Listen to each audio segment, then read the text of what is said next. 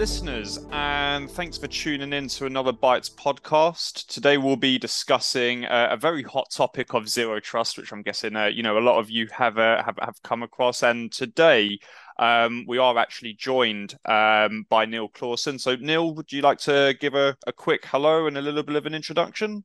Hey, folks. Um, I am a regional CISO here at Mimecast. Been here for about four years, but have been a practitioner in the field in the enterprise space for over 25, 30 years uh, doing network uh, IT infrastructure, security operations programs, and um, so a practitioner, just like most of the folks on the call. Awesome. Thank you so much, Neil, and thanks for joining us today. And um, in, in terms of myself, Gennaro Migliaccio, I'm the head of solutions development at Bytes. Uh, I tend to get involved with, uh, you know, very various different areas of the business, but definitely have an affinity for for cybersecurity, mainly within the pre-sales area, but definitely, you know, tinker around with a with a number of technologies. Um, but yeah, in terms of um, in terms of today, so zero trust definitely uh, a, a, big topic, and I suppose instead of just jumping in and uh, you know talking about how great zero trust is and and, and all of that good stuff, I'm actually going to flip this round uh, on its head a little bit and actually talk about some of the problems that we typically come across um, with zero trust. So Neil, I, I know that you've probably had you know a lot of exposure in this area. What mm. what common problems do you normally see with with? Well, I, I don't want to say problems as in zero trust not working, but almost you know what are the challenges that people come across? Yeah, sure. And actually, I could I could probably say uh, from my background, I came from a uh, company that had a global, wide area network with operations all over the world. So, for, so for me, zero trust started with that network access control aspect, and working with companies like Cisco and, and really complicated stuff like 802.1x, which just is how do I manage my switch ports? And and so that problem has evolved, right? It's a it's that system of systems um, perspective, but it's it's really um, uh, understanding who's connecting to your network, what what posture do they have? Are they tall enough to ride the ride? Uh, you know, analogy from a roller coaster perspective, and um, and and how do I make that complex system of systems all work? Because there's lots of layers, right? And you're trying to get all those layers to work effectively. Um, I like the it's a it's a it's a joke, it's an analogy, but like security is like an onion where it has lots of layers, and at some point it's going to make you cry um, right? um, but which is true, right? And because there's so many different, it's multifaceted attacks that re- require that multifaceted defense. And we've, as practitioners, we've tried to to layer all those things together and to make uh, those uh, those negative outcomes either not happen or reduce the likelihood of them happening. So, um, but I think the biggest problem is that security is a team sport, right? We've got all that coordination between those quote back of the house teams, IT, security, uh, governance, risk, compliance, and the front of the house end users that are trying to leverage all that technology to access their data, collaborate, focus on their business objectives. So I think that's the biggest friction point is uh, is we as practitioners want everything to be airtight. And uh, the opposite of security might not be insecurity; it's convenience. And how do we balance that in a way that, um, right? And I'm, I'm sure you've heard that from from your customers and your your other folks on this call as well. It's it's about the balance. Um, and, and, I think that what we're trying to do is to make sure that we understand what the, that security is a business problem and that ransomware and, and attacks and breaches are really um, pre- preventing the ability for that business to achieve its business outcomes. And so understanding that um, that each layer in that that onion a defense that metaphor has has a failure rate. And I think that that's the biggest uh, admission that there's a maybe a five percent, ten percent chance rate of that. Uh, it's a complex versus a complicated system. A, a, car is complicated. You can you can unwind a car and, and see all the different pieces, all the different um, tech stacks that we've built and the users and the data and how that all that interact is, is kind of unknowable to a certain degree. It's like that Heisenberg principle. So um, I think that what we're trying to do with zero trust is to put a, a, strong methodology around that that helps lead us towards the best possible outcomes. Oh, no, I would, I would, I would almost certainly agree, especially around the balancing part, right? And that's uh, security has always been you know a balancing act. It's how do we make our users productive but also secure? And we don't want to hinder one or the other. And i can absolutely see the friction points coming from that. Hmm. um, especially when talking to a lot of clients that's definitely what they've expressed. And i suppose the the the almost problem and issue that I saw in the early days of uh, of zero trust when it first came about is it did generate quite a considerable amount of confusion. Um, you know, a lot of clients that I spoke to they didn't fully understand it, and some actually thought that it was a you know a, a product. So I'm guessing they confused a lot of that with network access control and you know zero trust network access. Mm-hmm. Um, I even had other customers that figured that it was you know more marketing, and even towards the beginning, I, I'll I'll even put my hand up and say that, you know, I thought it was a bit of a, a, rehash of stuff that we should already be doing. You know, the principle of least privilege has been around since, well, I mean, I'm pretty sure since Active Directory has been out. Um, so I know that there was a that there was definitely a lot of confusion. It definitely caused you know a lot of myths. Um, I suppose uh, you know within with, within zero trust. So I suppose terms of doing a little bit of myth busting, what have you come across, um, Neil, in, in in in terms of you know myths that clients believe that we've had to to to to, walk them through to understand zero trust in a in a better regard? Yeah, sure. And you touched on a, a buzzword which I called marketecture, right? And I think Cisco was was phenomenal at that from developing the the buzzword of marketecture, where it's hey, you just buy one one product or a set of products from one vendor, and you are now blessed with the golden zero trust, right? So I feel like it's it's it's an architectural design, right? And it's a philosophy of driving down that risk to acceptable levels. Um, and another myth would be like you either are or are not zero trust. It's a binary thing, and Mm-hmm. really not, right? It's a trade off. It's about making those decisions and it's a balance. I guess uh, it's it's an aspiration, and I, as to the listeners, I would say don't think that uh, it's either all or nothing. It's a it's a journey, just like everything in security, and it's peeling those those layers back and and gaining that experience. The, the maturity model aspect. You don't go from a one to a five. You you work your way through it. Whereas vendors and and you know I think a lot of the, the literature is like, oh no, we have to get everything that locked down to zero trust before we can call it a win and I think that's a that's a, a, setting yourself up for failure. So, and and I would also say it's it's not a fad, right? There's this has real world value in in many many real world scenarios, and it's not just for huge organizations with huge staff, right? I think like you're saying, it's a it's a it's a principle, it's a it's a fundamental um, architectural point that um, we can and should as practitioners um, not uh, not hold it up as as, as unattainable. It, it is. It's just um, what's the process and again listening to podcasts like this and, and reading and, and figuring out how all your different um, solutions work together to, to drive down that risk and to achieve that aspiration is how I would say we, the best way to dispel the myths is is put that reality lens on your um, your rose colored zero trust goggles. No, agreed, agreed. And, and and one part that really stood out for me, what you just said there, was it's not just a fad because it's actually yeah. quite funny. Because when I first saw Zero Trust, I thought it was a bit of a well, it was a bit of a fad myself. Um, but actually, once I started to understand the mythology, understand what it aligns to, I really started to see, you know, the value in it. That Zero Trust really does provide a structured mythology and objective, you know, to making businesses more secure. And, you know, Zero Trust, it does deliver significant improvements to security and it does have the ability to, to, to reduce complexity and costs, all the while, you know, reducing um, those risks. Um, yeah. I suppose in terms of risk reduction, because I know that risk reduction is always a you know it's, it's, it's, it's always a massive topic. How have you seen with your clients, um, you know, zero trust reducing risk? Yeah, I mean, I think uh, for me, the foundation is having what's called a threat-informed defense, right? And so, you, what you're trying to do, uh, is, I love methodologies, is what are the things that you want to have happen? What are the things that you don't want to have happen? And boiling it down as simply as that is obviously, I want to have happen that I am being situationally aware. I'm having uh, feedback loops that are taking the threats that are either directly impacting me that I'm seeing in my pipeline and in my funnel coming through my most common attack vectors, um, or that are happening to my peers or just out of the industry, and then leveraging that to understand uh, those uh, will those threats crystallize and catal- uh, be catalyzed in my environment. So, what are my most critical assets? What are the most critical threats to those assets? And what are the most critical users uh, of those assets of that data that I will have the that have the most uh, most likely chance of having that negative outcome, right? So um, I think so from a fair analysis, the factor analysis of information risk, zero trust can help you understand what's my contact frequency, what's my loss event frequency, what's the control set that's going to um, help prevent those negative outcomes.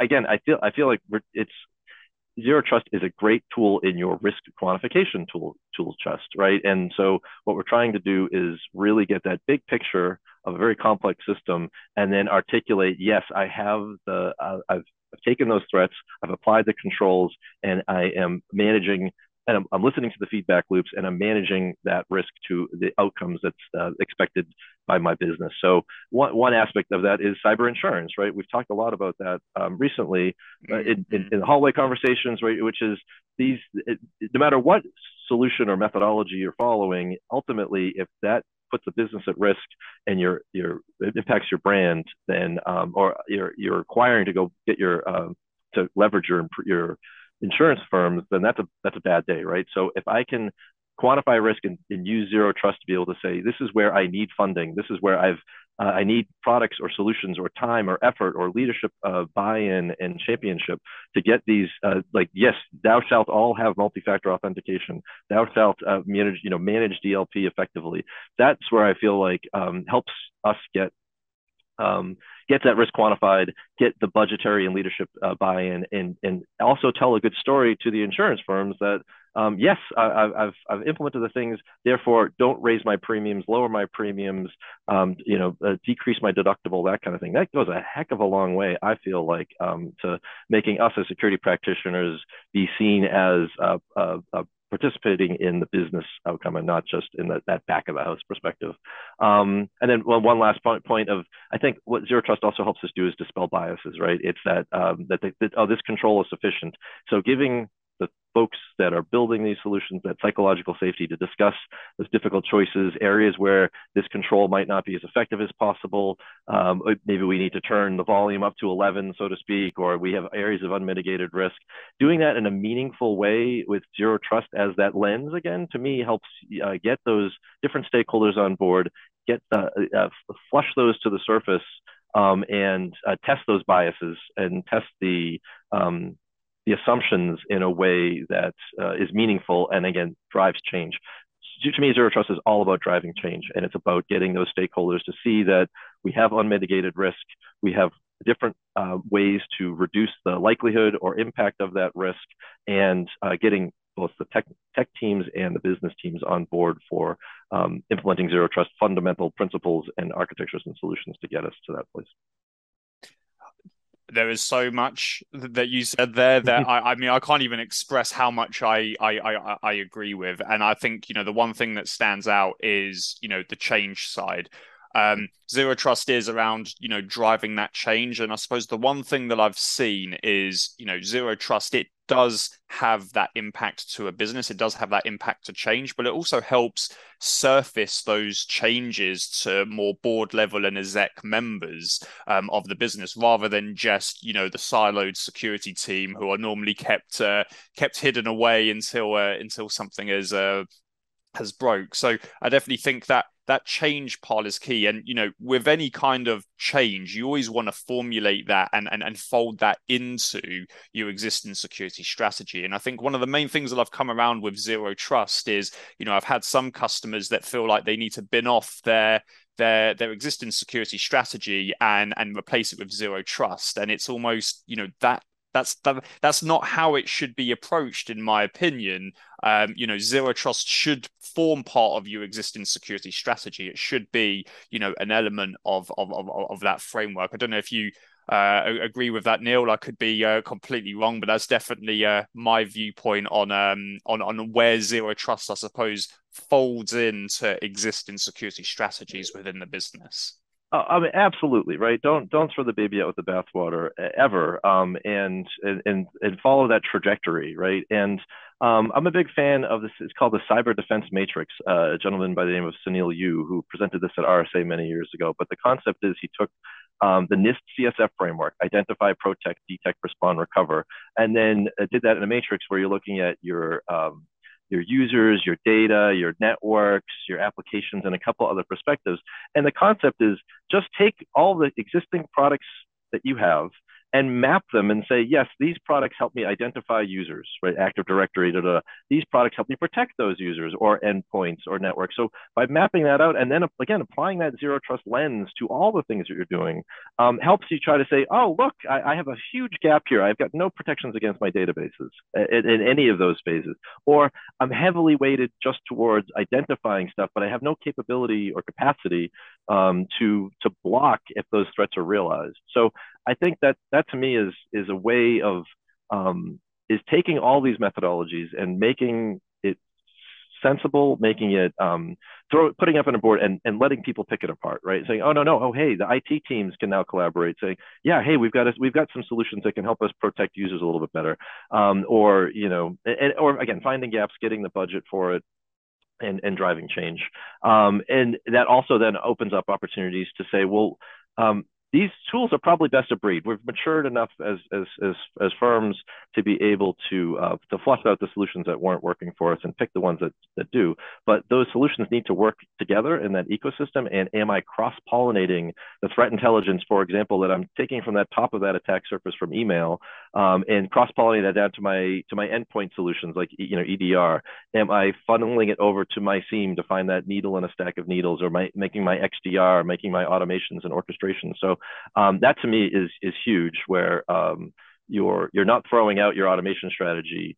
Uh, and maybe you're saying, okay, I'm going to accept a little bit of risk where, yeah, I, I can't do 100% zero trust, but I'm going to squeeze that down to maybe a minute of, of gap. Okay, great. That's by stringing together product A, B, and C, layering some threat intelligence, you know, sprinkling some threat intelligence secret sauce on the top of it, um, and some some intelligent and thoughtful automations and orchestrations backed by processes that are tested with tabletop exercises using things like breach attack simulation tools to really quantify that's i think my biggest focus is quantify don't don't be qualitative and yeah. if i can say the yeah these these threats uh, i'm I can I am 97% uh, capable of detect of, of blocking these set of MITRE TTPs, which from my threat informed defense tells me that these are the ones that are most likely to occur in my business right? That's that might so MITRE ATT&CK as a strategy, threat informed defense, breach attack simulation, and just kind of testing the heck out of all of that. Yeah, no, I would, I would, I would, I would definitely agree with that. Um, especially when it comes to the automation and, and and integrations between the technologies. You know, you want to make this. Um, you want you want to make this as easy as you can for yourself, and you want to make sure that that aligns to you know to your strategy. So having that that that rock solid and robust plan to go about that is is is is definitely key.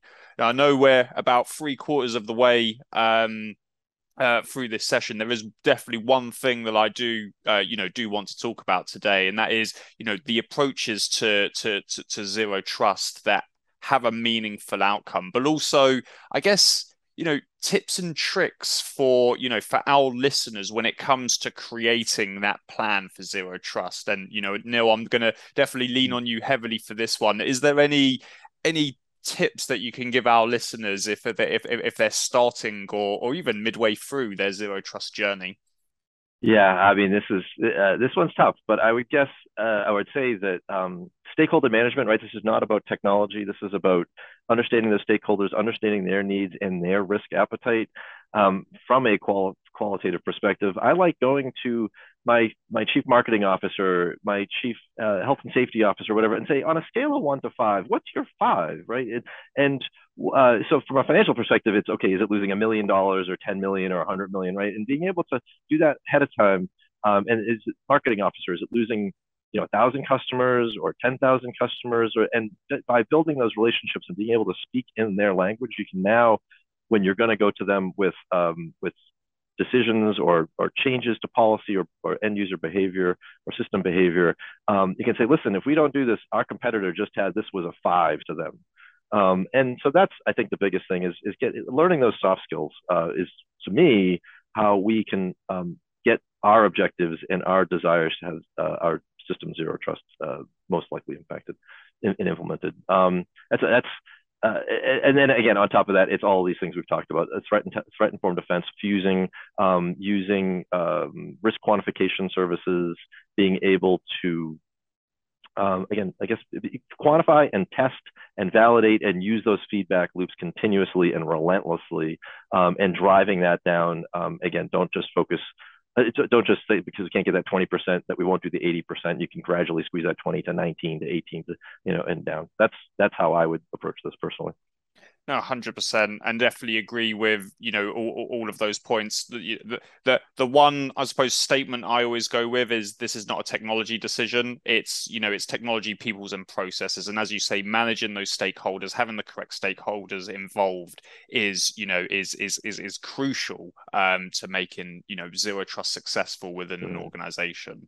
Now yeah. I know we're coming up to time, so Neil, thank you so much for joining us today. You're you, you've been very insightful. Very very interesting points. It's even given me, hmm. you know, uh, a, a, lot to think about, um, which is great. And and and and for our listeners, thank you so much um, for tuning in. I always like to leave uh, leave you with a little something. So um, I know that zero trust is a big topic, and you'll be glad to hear that Bytes do offer um, a zero trust overview session. So this is a one-to-one interactive session that goes through what zero trust is, along with what the core principles and and and, and pillars are. But it also takes a focus on your environment, your situation, and help support you through on your zero trust journey. And it's a great way, um, you know, if you're starting out on zero trust, because I can understand that it's, you know, sometimes a little bit overwhelming, or if you're already midway through your zero trust journey and you want to get some some validation to to bounce some ideas across, we can absolutely use that that that session, uh, you know, uh, like that the main thing here is is we want to do what we can to support our customers um, on on zero trust. We've got the expertise and resources to support this. So please if there is anything that we can do do not be afraid to to reach out. But again thank you so much for tuning in and listening. Uh, neil thank you so much for your time today